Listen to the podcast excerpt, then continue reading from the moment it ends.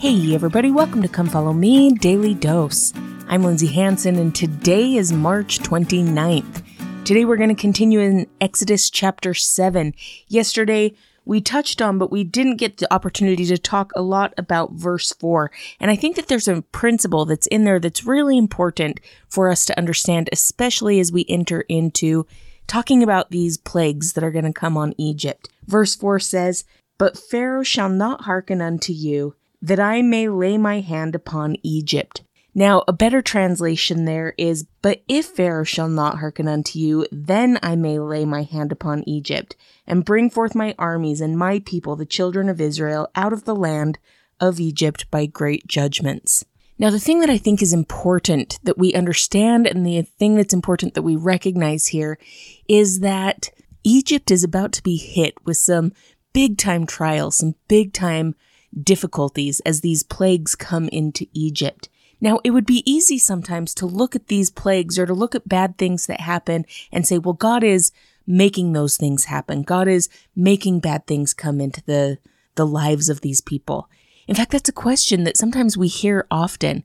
If God is a loving God, then why does he have these bad things happen to good people? But as we try to understand this, I think that it's important that we look at another story from the Book of Mormon. In Alma chapter 14, remember Alma and Amulek are teaching and they're preaching and all the believers are being killed because of their belief in the true God. And as Alma and Amulek are watching the murder essentially of these people, Amulek turns to Alma and he says, stretch forth your hand and stop what is going on. And listen to what Alma says because it's going to teach us something really interesting about why these plagues are going to come and the purpose behind them. Alma says, The Spirit constraineth me that I must not stretch forth mine hand, for behold, the Lord receiveth them up unto himself in glory, and he doth suffer that they may do this thing, or that the people may do this thing unto them according to the hardness of their hearts that the judgments which he shall exercise upon them in his wrath may be just, and the blood of the innocent shall stand as a witness against them.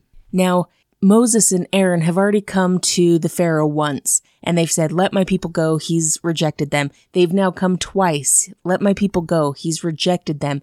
Now we're going to see the 10 plagues. So 10 more times that Pharaoh has the opportunity to let the people of Israel go. 10 opportunities for him to see God, know who he is, and soften his heart. And he's not going to listen to any of them. And God is allowing this, all these 10 things, so that when Pharaoh continues to harden his heart and continues to refuse to let the people of Israel go, which God knows he's going to do, then his judgments will be just against Pharaoh. He has given him all of these opportunities to repent, to change his mind, to soften his heart, and he allows these plagues to happen not as a punishment to Pharaoh, not as a punishment to the people of Egypt, but so that when it comes time for the judgment of Pharaoh, that harsh judgment will be just because he's had every single opportunity to see the hand of the Lord and hasn't taken any of them. In fact, with every single plague, he hardens his heart more. I'm not sure if that made sense, but it makes sense in my mind, and I felt like it was important to kind of talk about or to explain.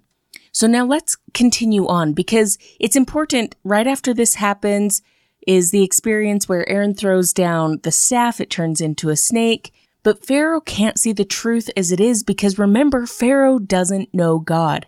It reminds me of Laman and Lemuel. They couldn't be converted because of the things that they saw or the miracles that they experienced or the angels that they saw because they saw the things of God as an inconvenience to them. And they murmured against God and they were quick to anger because, as it explains in 1 Nephi 2, they knew not the dealings of that God who had created them. So they were similar to Pharaoh in this. Pharaoh didn't know God. And even though Laman and Lemuel had been taught about God. And even though they knew about God, they didn't know him. They didn't understand his dealings. They didn't understand his love. They didn't understand his workings among the children of men. And my friends, I think that this is an important lesson for each of us as we seek conversion, to the gospel of Jesus Christ and to God. It's so important that our conversion has to include a knowledge of God, not just knowing about Him, but knowing Him, His desires, His attributes, His loves, His dealings. And as we study these plagues, let's reframe it a little bit because remember what we talked about earlier. God isn't trying to punish Pharaoh or the Egyptians. He's trying to teach them about who he is and trying to teach them about his power. And he's trying to give them every single chance so that in the end his judgment will be just. Now, when it comes to the plagues, there are kind of two schools of thought.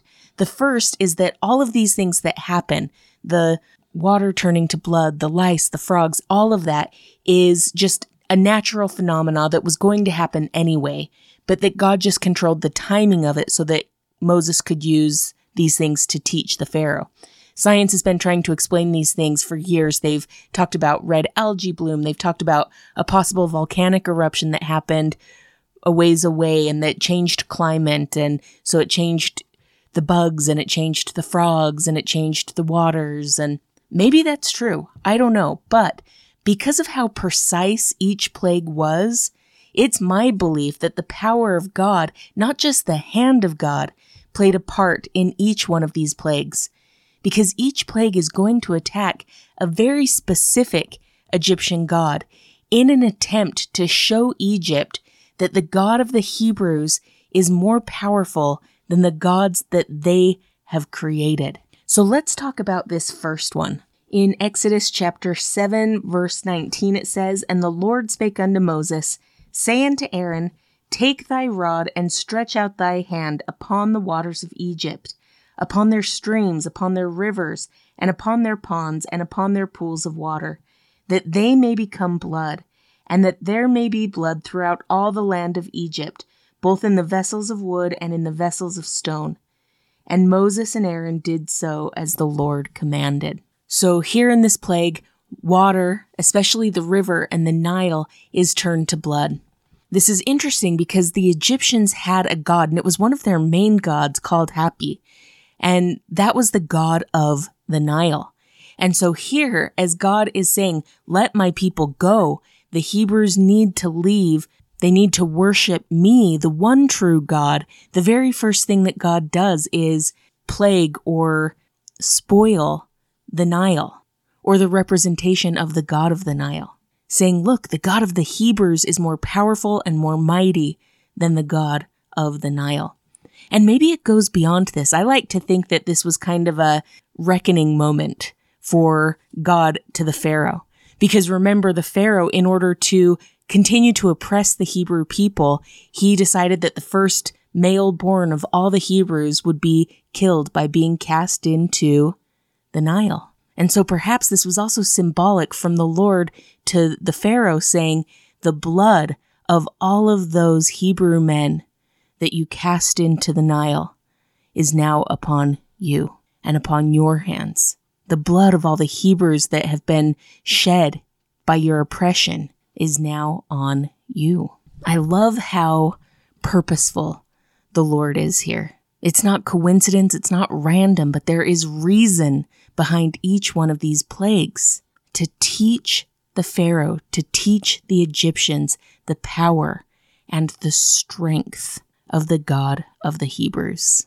My friends, in your life, as you experience the deliverance of an almighty God, be quick to see the purposes in how he is trying to deliver us. He is not a God of coincidence. He is a God of specific, very intentional deliverance. Elder Maxwell once said, coincidence is not an appropriate word to describe the workings of an omniscient God. He does not do things by coincidence, but by divine design. My friends, as we approach the Lord, as we come to try to know God and not just know about Him, we can better understand who He is. We can better know Him as we see His hand working by divine design in our lives and as we eliminate the idea of coincidence from our minds. It is my testimony that our God is an intentional God of divine design. That in everything that he does, that in his hand in your life, there is purpose, there is reason. And as we come to better see it, and as we strive to better understand it, we will be able to better know Him. Thank you so much for listening today. If you're enjoying this podcast, make sure to follow us on social media, subscribe, like, comment, or share.